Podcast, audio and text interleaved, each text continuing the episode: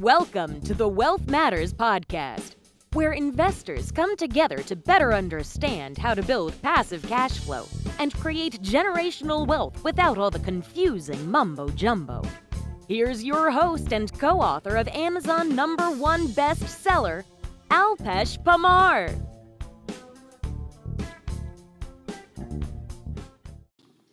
I'll be chatting with Alisa, who is the co-founder of Table Investments, an investor-focused full-service real estate and development company.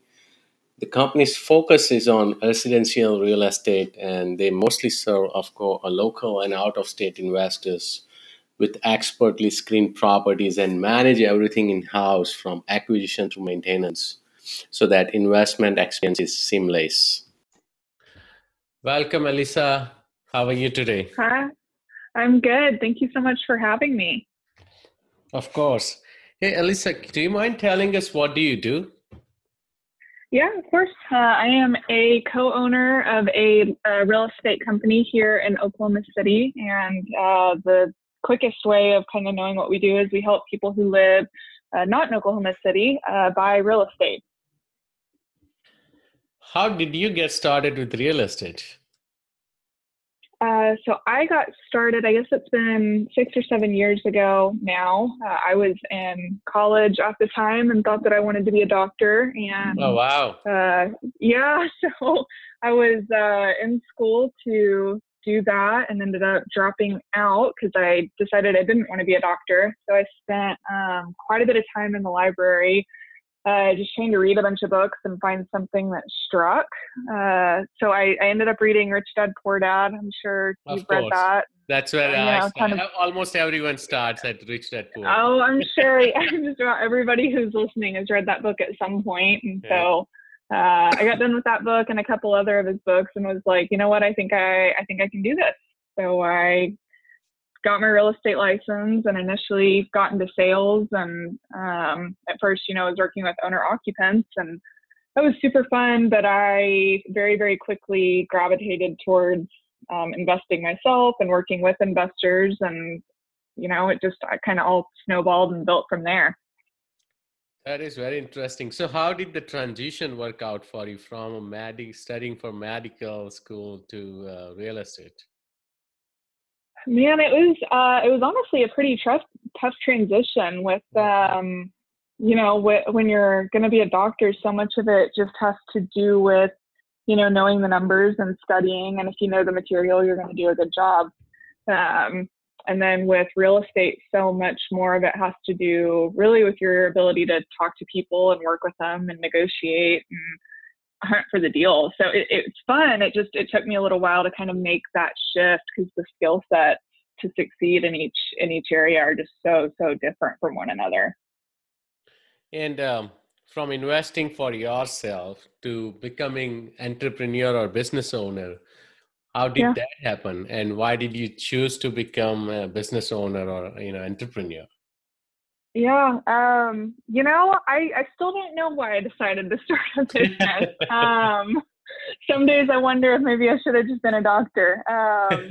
No, but I bought, my husband and I bought our first rental and we just did a house hack, so you live in it, fix it up and rent the other half out. Right. We still own that one. It was a good little buy. And honestly, it all happened.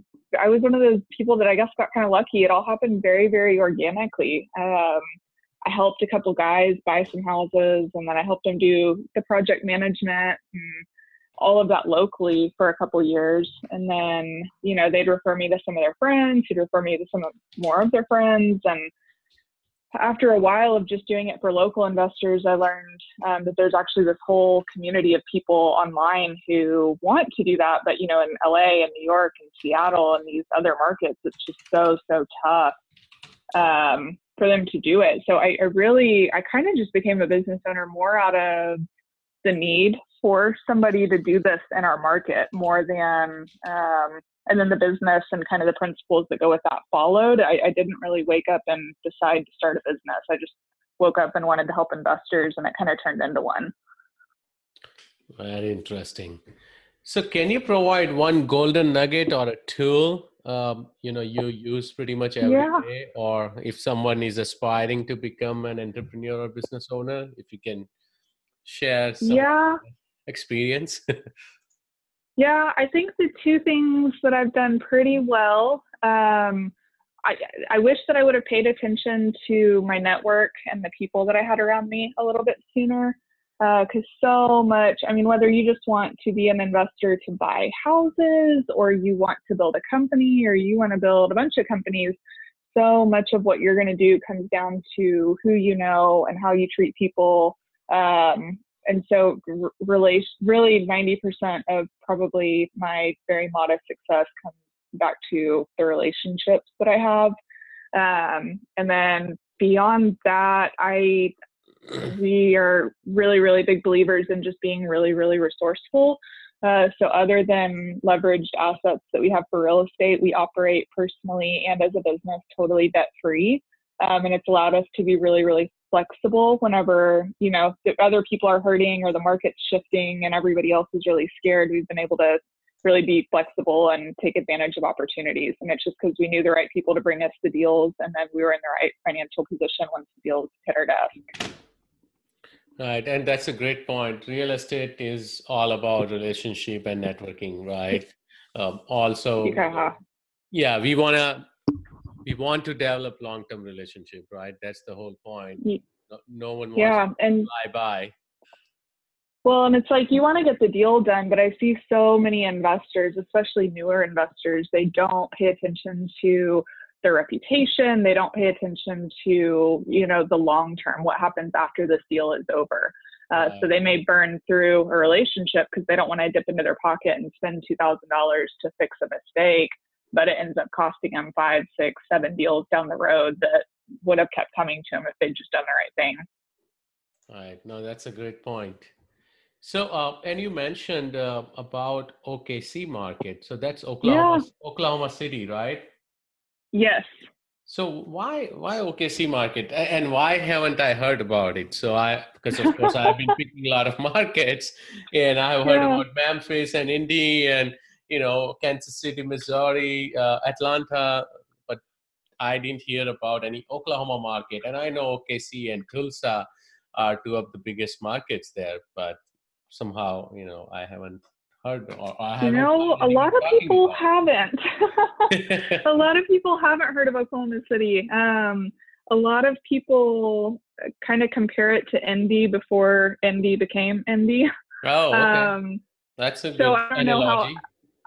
I don't know how accurate that is, but I've had 7 or 8 people say that to me. So for whatever that's worth, we are just like pretty much every other market in the Midwest. We are slow and steady. We only see about 3% appreciation every year. Forbes deemed us recession-proof. In the last recession, we dropped about 6.5%. That's not bad.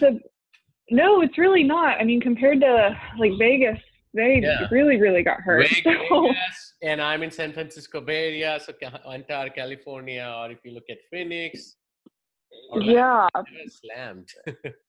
Man, they get hurt really bad. So, we don't get the fun ride up that you guys get on the coast, but we also don't have that bottoming out.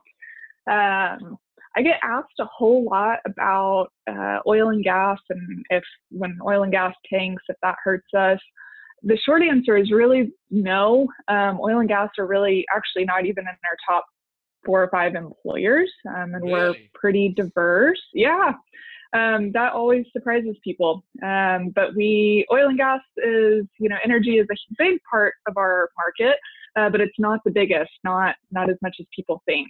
Not like West Texas. I always thought of it as Devon Energy and Schlumberger and all of that, Chesapeake as well, right? So those are all they're all out here. They're just not the biggest.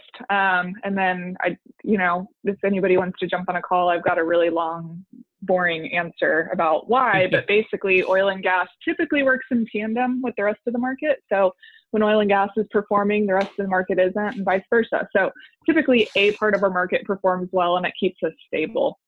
Is the short answer. I always get asked about tornadoes. People really, get concerned. Tornadoes actually are not really a huge deal. It's mostly just the hail that comes with the tornadoes, and insurance covers that.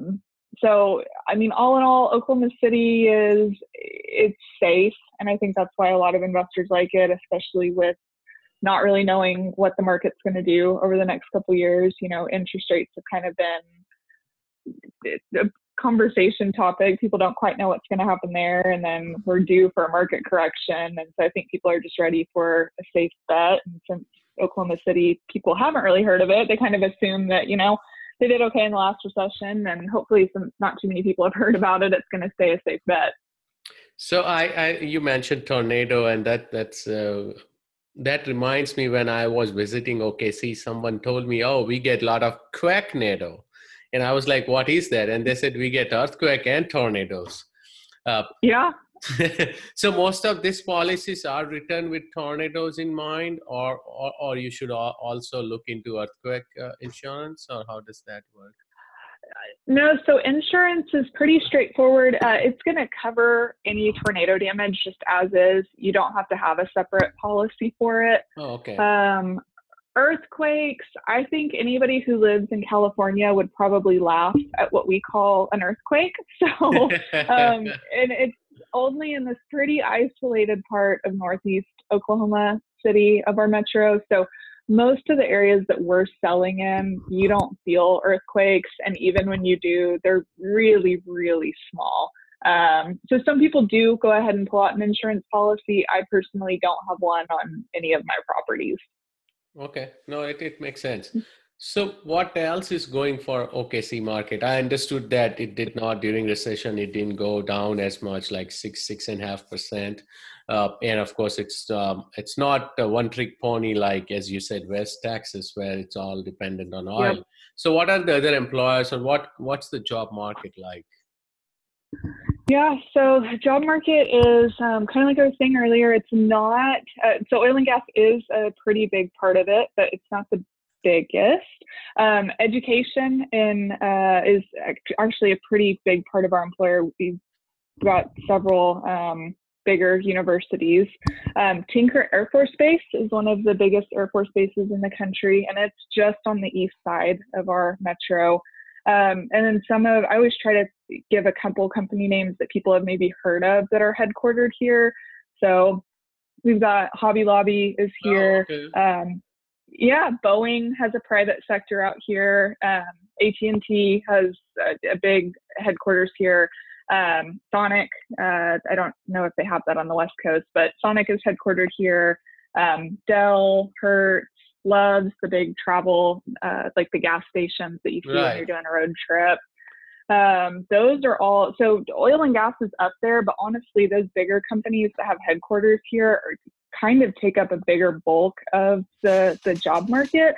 And they're so diverse, from, you know, transportation to oil and gas, and then medical research to the Air Force, that since it's all kind of in these different little sectors of the market, even if one part of the market gets hit, it kind of just gets absorbed into the rest of it. So that's where you see, we maybe go up and down maybe 3% every year, but it's usually not, you really don't feel it. If you do appreciate, it's just enough to keep up with your taxes and insurance going up. It's not really enough for you to notice it in your pocket, honestly. Taxes. Oh, go ahead. No, go ahead. Continue. Yeah. I always get asked about taxes. I'm not a CPA, so I always get a little nervous to answer those questions. Corporate income tax is about 6%. Employment tax is about 8%. Typically, when you're paying taxes on your house, it averages out to about 1% of your purchase price. So it's not crazy low and it's not crazy high, but really kind of everything in Oklahoma City is pretty steady. So job market, of course, that's important, but it's not just the job market. Really, everything is. And does OKC being in close proximity to Dallas help? I've never actually gotten that question. I don't know. We don't do a whole lot of business in Dallas, and Dallas is actually kind of a weird market. They're more of a hybrid market, I guess. And so they've got these little pockets like in Dallas and Frisco and a couple others that just get crazy appreciation, and really that hasn't happened there before. So I'm kind of curious to see what's going to happen next time the market corrects, because I think it'll be kind of their first run having a market like this. Yeah, so they never had like crazy appreciation like this, which they have been having for the last 5 years.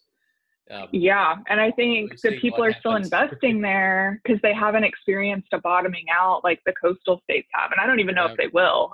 It'll just be interesting to watch. Yeah, I'm looking forward to it as well. I know. I hate to say that because I know that it's not going to be good for everybody, but it's like I said earlier, when we're in the position to kind of take advantage when the deals show up. So hopefully more deals. Yeah, exactly. You know, even if when market is going up, it's good. If it's going down, it's still good, right? So you have to be just prepared to take advantage of it, right? And then if you are a buy and hold investor and you are getting the rent every month, it doesn't matter if it's going up or down. Yeah, exactly. And that's where, especially like Oklahoma City, like the landmass of our city is so big. I get when people fly in to meet with us, they always comment on that. Like landmass wise, we're one of the biggest cities in the country. So I didn't realize that till I started traveling quite a bit, how different it really is. So it's really, I mean, every market you want to be hyper local and really know where you're buying and what you're buying, but especially in Oklahoma City, you can go from A class to C class in about 5 blocks pretty quickly if you don't really understand kind of what pocket of the city you're buying in. So a lot of being successful here is really having a pretty in-depth understanding of what pockets of the city are going to deliver what. That's interesting. So let's talk about your business. So what does your business do? Table Investments. Yeah.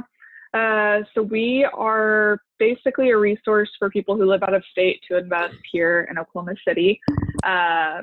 We're not romantic about any one particular type of property. So we will sell turnkey properties, meaning we buy it, we flip it, we rent it out, sell it to you, and it's got warranties in place.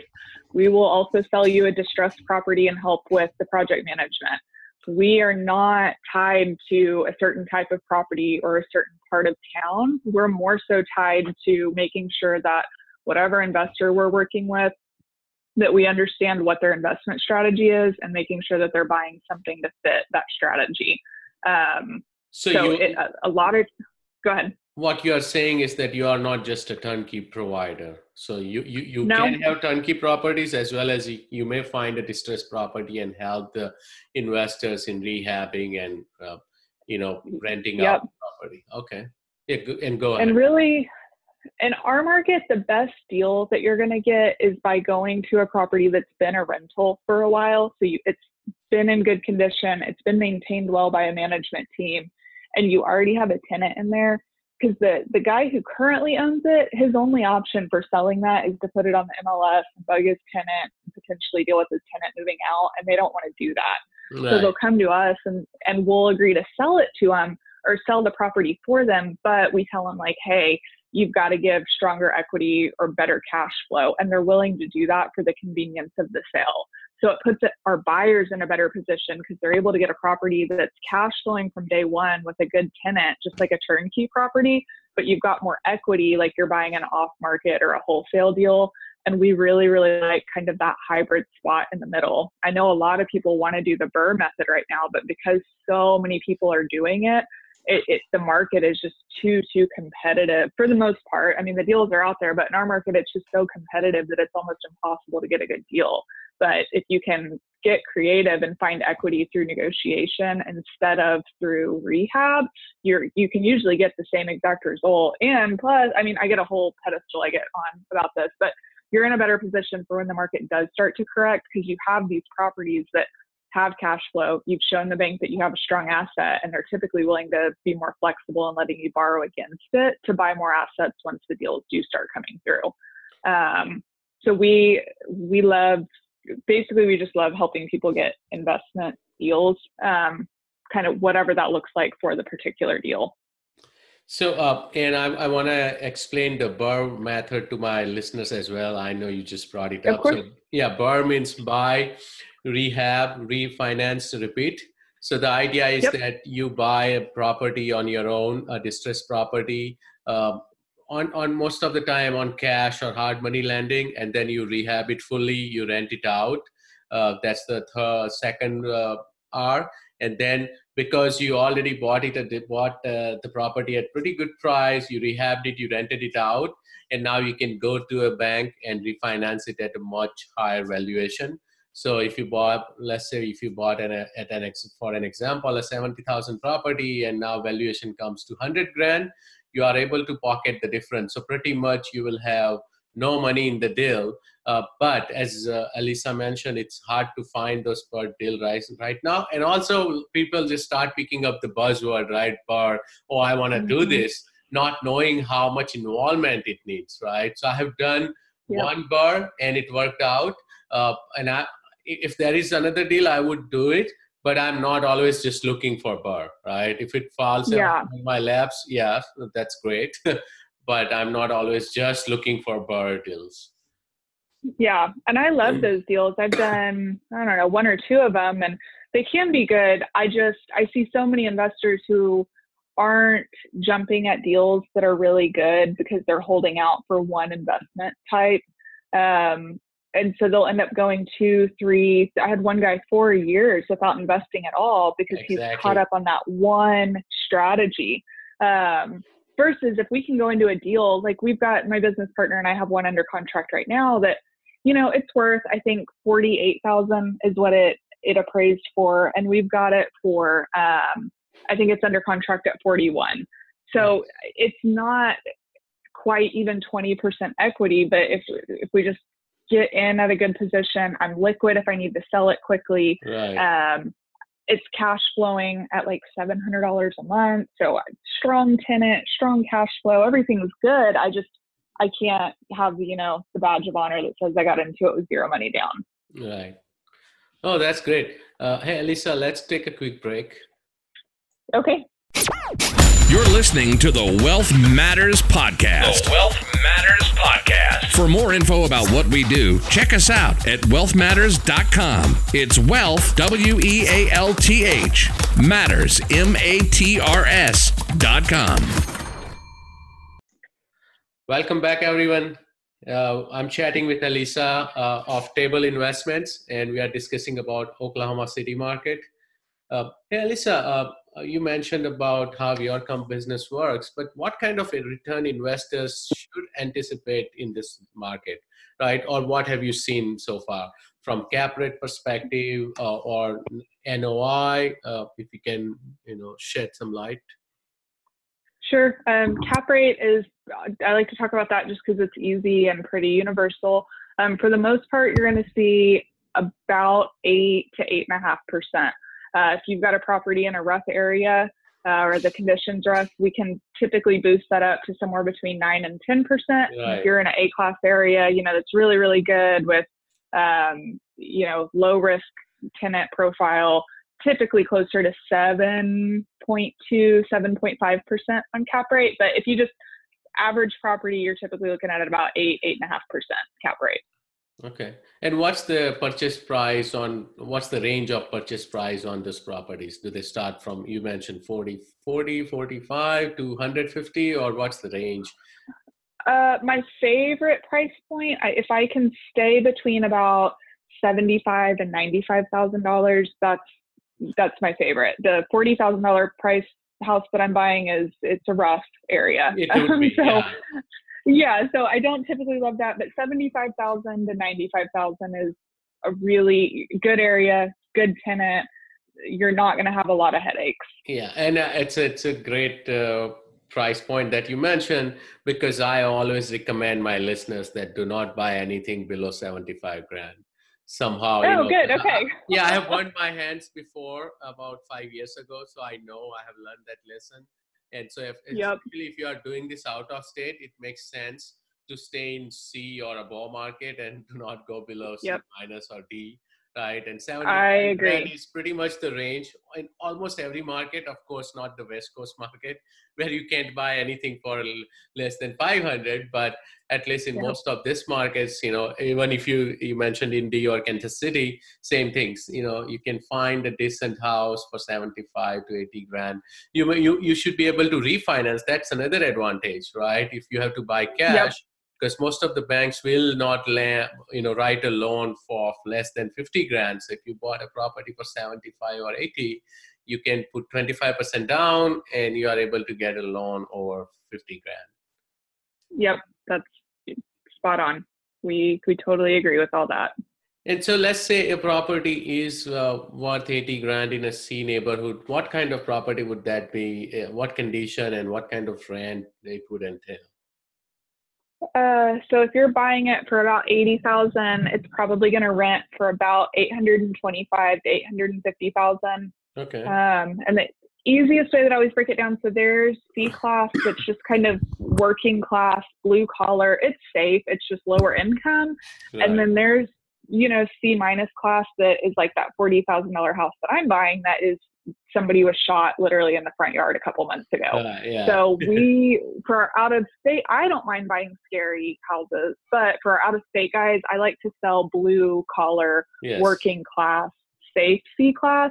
So those are going to be like 3-bed, 2-bath, maybe a 1- or 2-car garage, brick or vinyl exterior, good tenant, good credit score. They're lower income. And they pay on time. A lot of times they'll stay for 2 or 3 years, so you don't have a lot of vacancy. Those are probably my favorite ones. And we're typically able to get about 5 to 15% equity in those deals, so not a ton, but it puts the out-of-state investor in a good position if their situation does change and they do need to liquidate quickly in the future. Okay, perfect. Now, this was very helpful. Thank you so much. How can my listeners reach out to you?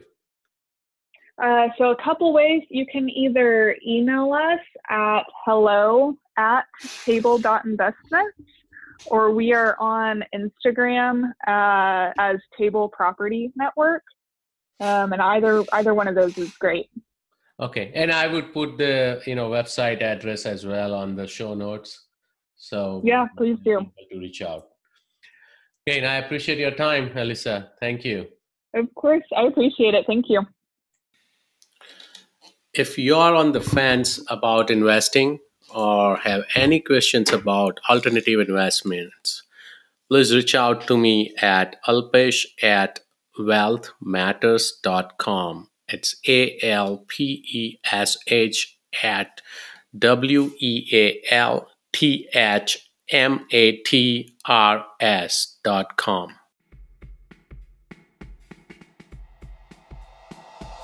Thanks for listening to the Wealth Matters podcast. If you enjoyed it, please leave us a 5-star rating on iTunes so others can enjoy the show too. Have a great week and happy investing!